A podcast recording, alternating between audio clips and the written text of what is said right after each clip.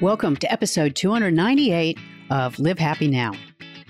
Anxiety affects millions of people, and it's no secret that the pandemic and other events of the past year have not exactly helped. This is your host, Paula Felps, and this week we're talking to Dr. Lauren Cook about how anxiety in itself has become an epidemic.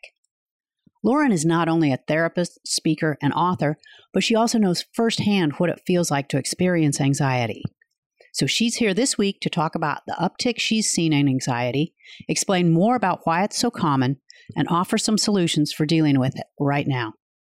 Lauren, welcome back to Live Happy Now. Paula, I'm thrilled to be back. Well, we had talked before about toxic positivity, and um, to keep that upbeat thing going, we're going to talk about anxiety today. You know, as we enter 2021 i've seen so many stories that it's talking about the high levels of anxiety that people are experiencing and is this something that you're seeing a lot of in your practice? It really is. You know over 40 million americans experience anxiety and what's been really fascinating for me to see in my practice is that at the beginning of the pandemic, I'd say sometimes anxiety levels went down a little bit because many people got to be kind of safe in their homes, tucked away, but then as the pandemic has gone on, and especially as we start thinking about going back to reality as that's getting closer and closer, I'm seeing anxiety really start to creep back up for people because a lot of us have lost touch with our social skills. We're not sure how to operate in this new way. So I'm seeing a lot of anxiety really resurface for folks. And that's interesting because we would think hey, it's opening back up. We're going to be running out, like, yay, here we are. But I know what you're talking about, where people are very concerned, they're very cautious. And, you know, my mom was agoraphobic. I think about people who suffer from that and how this has been an enchanting time for them to be able to just stay in. And now that's going away. Isn't that right? Exactly. And so much of the treatment for anxiety is exposure because anxiety we really tap into wanting to avoid right? Of wanting to retreat. And that's agoraphobic levels at its peak right? When we feel like we can't leave our homes. Mm-hmm. and the pandemic just facilitated that so completely. And so now it just feels like the ultimate exposure right? To go back outside of our homes. When we haven't done that for almost a year that can really feel like insurmountable in a lot of ways for a lot of people. And what about people that don't have that social or generalized anxiety? You're still seeing anxiety in people who didn't normally have anxiety, aren't you? I am, yeah. I think people who maybe had some fear around germs, things like that, that certainly has really been heightened. But also, I think it's really gotten to an existential anxiety. This pandemic has made us look at the reality that and I say this to warn our listeners, but the reality that we all are going to die at some point in our lives. Mm-hmm. And I don't say that to be morbid, but I think we've really been confronted with that this year.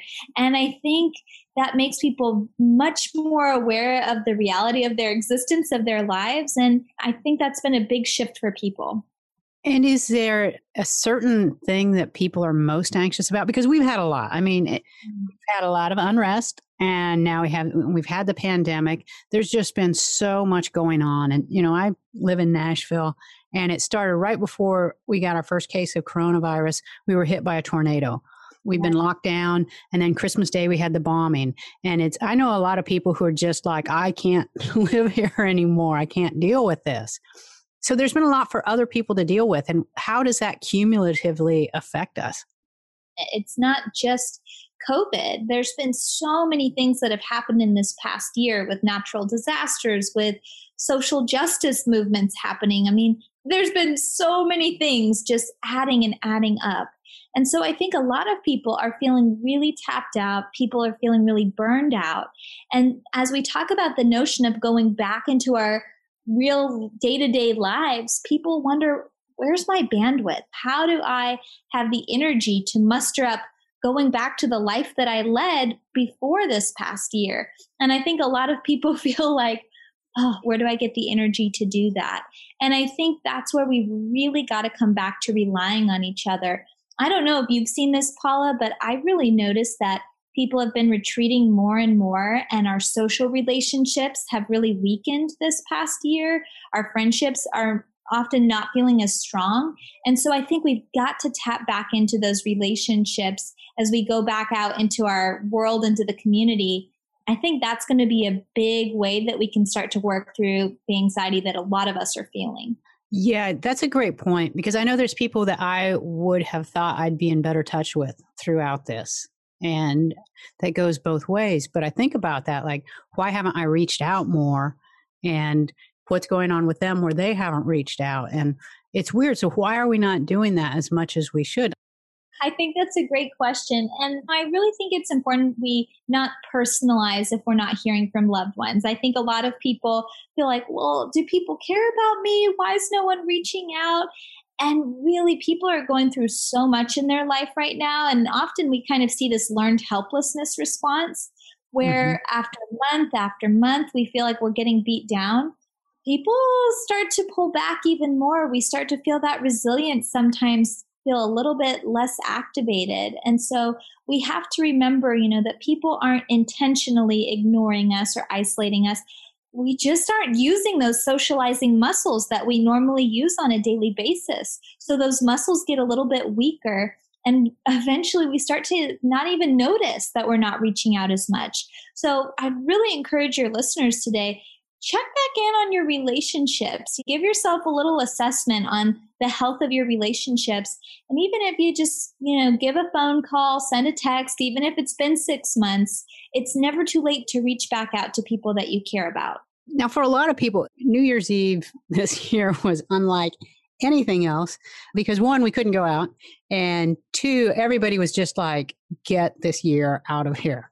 And we kind of thought, like, we are going to wake up and it's a new year and yay, 2021, it's all good. But that's really not how it is. We still have a lot to work through. And what kind of frustration has that created for people? Or how have people reacted to that that you've seen? Yeah.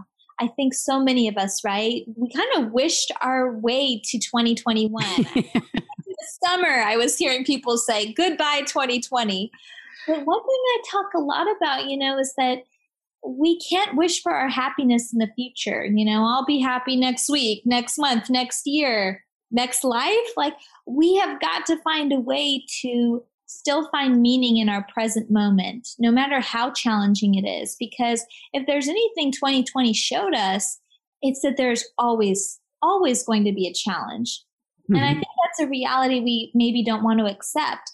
But the sooner we can sit with that truth, the sooner we will not be wishing our lives and our time away. The sooner we'll be able to say, okay, you know what? January 1st, we're talking today, January 19th. We're still going through a hard time, right? But rather than wish all of 2021 away, how can we shift perspective on this experience to still make meaning out of it, to still find ways that we're growing through this experience. That's one of the best ways we can work through anxiety is to shift our perspective on the challenges in our lives. That's a huge, huge way that we can sit with the distress, I find. And what if the challenges seem too great? Because that can be overwhelming in itself to see recognize all the different things people who have lost jobs who financially they're they're really struggling. They don't know where they're going to go next. Sitting with that can be very overwhelming. It certainly can and i definitely don't want to minimize that by any means. I think though and this goes back to our conversation on toxic positivity right? If we mm-hmm. can be real with ourselves about the pain that we're in about the sadness, the loss, the frustration, if we can actually sit honestly with those emotions, they no longer become as threatening to us. And by doing that, we start to see that we engage in maybe less numbing or less harmful behaviors. Because a lot of us, when we're in pain, what do we do? We maybe start drinking, we start binge watching or binge eating, and then those harmful behaviors exacerbate our pain. So if we can actually learn to sit with our distress, sit with our losses, and process it with our loved ones, it doesn't make the pain go away, but we can start to get to that healing process because we're being real and honest with ourselves about what we are actually going through, which is not an easy thing.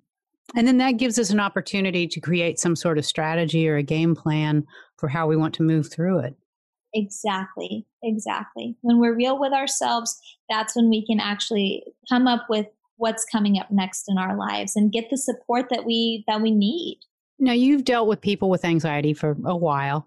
Is there anything different that you're seeing with the anxiety that you're seeing now versus what you've seen in the past? So, if you notice yourself or your loved ones, you haven't heard from them in a while, or you're not reaching out, sometimes that's a sign that the hopelessness has crept back in and a good indicator of, okay, I've got to go back to my self care plan. I've got to go back to scheduling out some routine for myself, getting back to my exercise plan. When you're at that state of hopelessness, you've got to take action. You've got to make movement because the hopelessness is telling you, stay in bed, you're not going to get better. And you can't listen to that voice because ultimately that just makes the symptoms worse. What are some of the ways that you can override that? Because I know once that kicks in, people really struggle with pushing it away. It's powerful, right? I mm-hmm. know. It's like yeah. a weighted blanket that you can't move. It really is. And there's actually research that actual weighted blankets are really helpful with oh, it. but this is the worst kind of weighted blanket, right? That makes you feel like you're just locked in bed. So uh, the fancy term that we use for it, we call it behavioral activation but basically it means get out of bed. You may have every fiber in your body saying, I can't do it. But behavioral activation is all about hey, put those tennis shoes on your feet. Let's take one step and get outside. Let's put some sausage in the frying pan. Let's start to cook ourselves some breakfast. Let's get going. Let's brush our teeth. When we start those little movements of action, it builds momentum and it makes it easier and easier to take the next step. I always say with my clients, first step's going to be the hardest. And once you take those next first steps, you're going to feel like you can get moving, keep going, and that's going to help you get better. So come back to that behavioral activation. Give yourself credit for just those first few steps. And if that feels overwhelming, just set five minutes on the clock. And then you know, okay, it's not going to be forever that I'm going on a walk, but five minutes. And I think most people often see that they're able to do more and more once they get started with that step. And committing to that is a big part of it. Do you create a schedule? Do you say, I'm going to commit to every day I'm going to walk for five minutes for this week and then build up? Or how do you how do you make that commitment and make yourself stick to it? I'm a really big advocate of scheduling and structure. We need that. Our, our brains and our bodies, we are rooted in circadian rhythms. We need that structure we need time on the weekends, right, where we we get off the clock. But overall, I think humans we really do thrive on having habits that we build over time. And so, one app that I love, it's called Way of Life. I use it myself. Even something as simple as drinking enough water, or like we said, going for that five minute walk, flossing your teeth. you know, we feel an incentive when we can give ourselves that little mental gold star for the day of, hey, you know, I did something good for myself. And again, that builds energy. Once you start getting three, four days in a row, you're going to feel motivated to, you want to keep that streak going of, hey, I want day five of flossing my teeth. so, so that builds over time. So, yes, I'm a big advocate of taking 10 minutes at the start of the day to build out your structure, your schedule. That's going to be a game changer for a lot of people. That's a great tip. And for some people, they might feel anxious, but don't recognize it as such. Because I had a friend who was talking to me and she's telling me all these things she was feeling. And I'm like, she's telling me the signs of anxiety. But when I suggested that it might be anxiety, she was shocked, shocked, I tell you, that, that someone would think she was anxious. So, can you talk about what are some of the common signs that you might be anxious? Yeah. And I think with your friend, that's such a common experience, right? For a lot of reasons. We have a lot of stigma about anxiety where we feel like I don't have that. And also, we often don't really talk about what those signs are. So let's do that. One of the biggest indicators is, is if somebody feels like they are worrying about so many different things, worrying about finances, friendships, relationships, health. If you're rolling the tape in your mind, you know, oh, should I have said that thing to my friend? Did I do this? Take care of this? This is all signs that you know maybe our brain is ruminating if you're thinking back in time but also if you're thinking future time right we often say worrying doesn't change the outcome but if you're experiencing anxiety your worrying is trying to serve a purpose for you. You're mentally trying to take care of problems before they happen. And also, if that worrying feels out of control for you, if your mind feels like a hamster on a wheel, just going, going, going, can't stop, that's something to tune into. Some other signs I'll go over quickly. If you're noticing sleep impairment, you're waking up in the night, or you're having trouble falling asleep because of these ruminating thoughts. Or, you know, if you notice that you're feeling agitated or tense, we often don't talk about irritability as a component of anxiety, but it often is for a lot of folks. We also sometimes see muscle tension, body aches, back pain. And then, one thing too to note is if you're having difficulty concentrating, if you start to feel like you have that goldfish brain where you start a task and you're like, wait, why did I start? What am I supposed to be doing? These are all indicators that anxiety may be present in your life. And again, it's nothing to be ashamed of. You know, like I said at the beginning of our call today, 40 million Americans experience anxiety. It is the most common mental health concern that we see happening not only in our country, but in our world. And there's a lot of subsets of anxiety, right? There's social anxiety, there's phobias, OCD can be uh, very much rooted in, in anxiety. So there's a lot of different components to it, and a lot of people experience it on a daily basis. So, if someone's listening and they're like, "Oh, I think that might be me," um, one of the things you talk about are homeopathic approaches to anxiety, and I know you also talk about getting your physical health checked out, and I want to talk about that. But so, say someone identifies like this could be what's going on with me. What are some of these homeopathic approaches that you talk about? Yes. And, you know, I have to speak to my own personal experience with this because I myself experience anxiety. I'm a therapist and I live anxiety.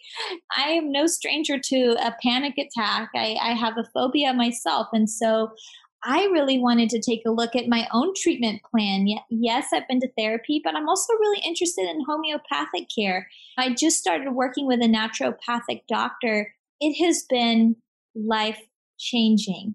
I've really been learning recently about anti inflammatory diets mm-hmm. that can really impact our health. I mean, if you think about it, a lot of people are hesitant to take psychiatric medication. Think about with food, what we put in our bodies with that. That can be a form of medicine, right? And the foods that we put in our bodies can make us healthy or they can make us sometimes really not feel so great. I'm on day 11 now of an anti inflammatory program. First time in my life I've done this. Can I say 11 days, no panic attacks, no Wonderful. desire to use psychiatric medication to help with anxiety? Whoa, like that's. so I can speak to my own experience of this as a therapist that our nutrition and what we put into our bodies, the supplements that we take, it can make a difference. And so I know for a lot of people listening, right, it can feel overwhelming with treatment, maybe going to a therapist, going to a psychiatrist, that might feel like, oh, I don't know if I'm ready for that. But even thinking about the food that you put in your body and maybe working with a naturopathic doctor I recommend working with somebody, not just doing this on a whim, but making. Don't just Google it. Are you yeah. saying? Go, Doctor Google, please. um, but work with a provider. You know, get your blood work done. A lot of times we want to just medically rule out. You know, maybe there's something going on with your thyroid, right? So there's a lot of different interventions that we can take. And me personally, I've seen it changing my diet, cutting back on sugar, cutting back on gluten and dairy. I feel like a different person. So that's something that I'd recommend for all our viewers listening in today to take a good look at what you're putting into your body and start to note if if you see what you're eating, how that might tie into the anxiety that you're experiencing. That is really great advice. But you do also talk about if you're feeling anxious, it is important to get your physical health checked. So, why is that? Yes, it is key because just like what I was saying a little while ago, there could be medically something going on that needs to be ruled out, right? There could be something, like I was saying, going on with your thyroid, something going on with your blood work, even your vitamin D levels, right? I mean, we're seeing such an association with COVID and a lack of vitamin D in the body. Mm-hmm.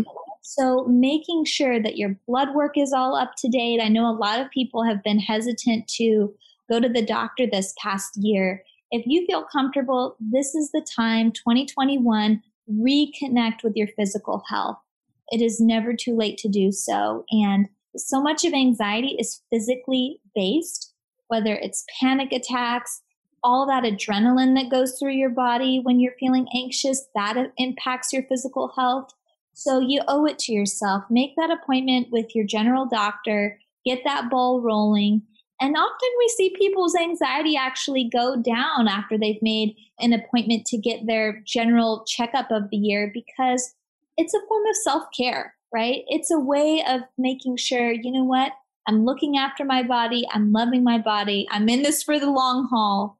And so we've got to take those preventative steps. Sure. And then if it, there isn't something physically, then that in itself is reassuring and can reduce anxiety because it's like, look, I just checked out. I'm all good.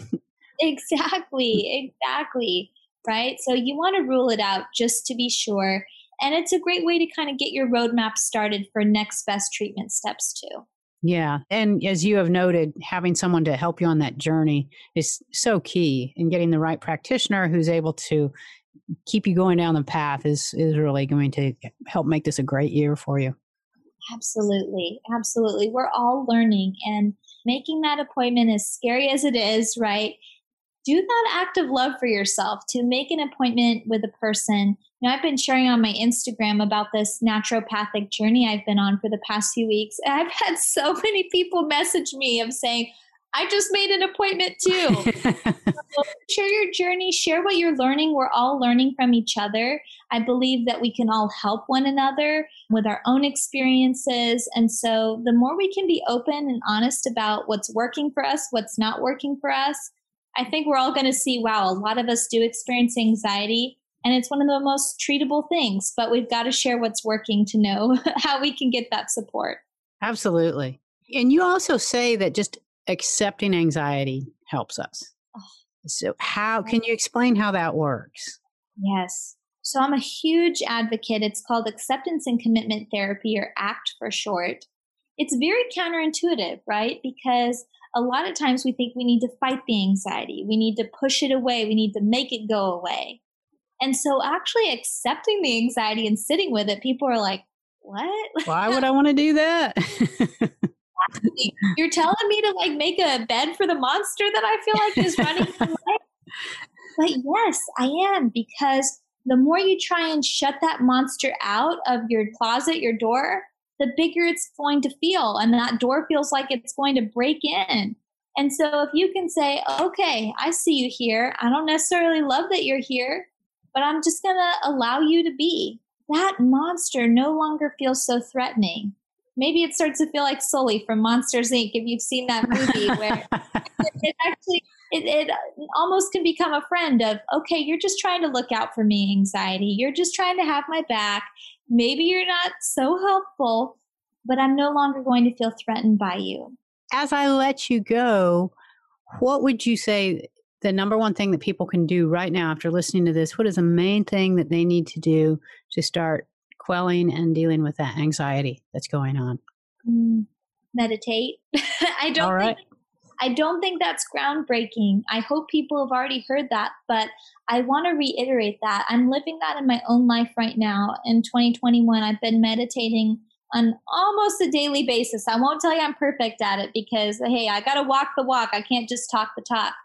But if you can practice meditating even for three to five minutes a day, get the Calm app, get Headspace or Insight Timer, all great tools and resources.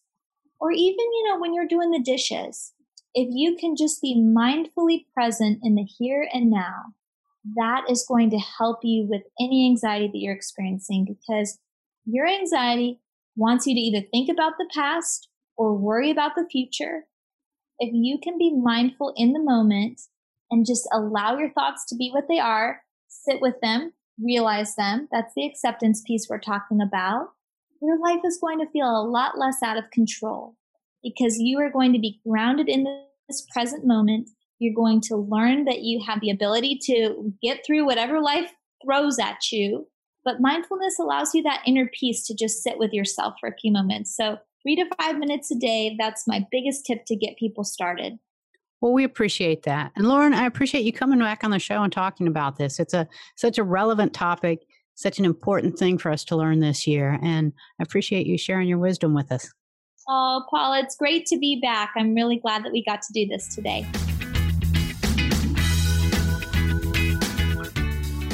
That was Dr. Lauren Cook talking to us about managing anxiety.